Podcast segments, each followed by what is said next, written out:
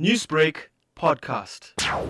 The municipality is, is constantly looking for ways to resolve the, pro, the, the, the, the challenge of water.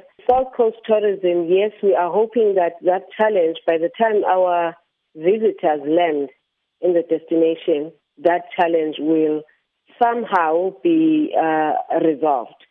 But what I can say to you is that uh, the, the, municipality is uh, working uh, constantly to, to, towards resolving that challenge. The festive season being around the corner, what would be some of the major plans that the South Coast Tourism has embarked on in a bid to lure tourists to the region? We have a, a, a number of activities that we're going to have in the South Coast. I mean, our events calendar starts around the 8th of December to early January. And uh, adding to that, our new um, uh, uh, activity, which we launched uh, a, a couple of weeks ago, is the South Coast Carnival.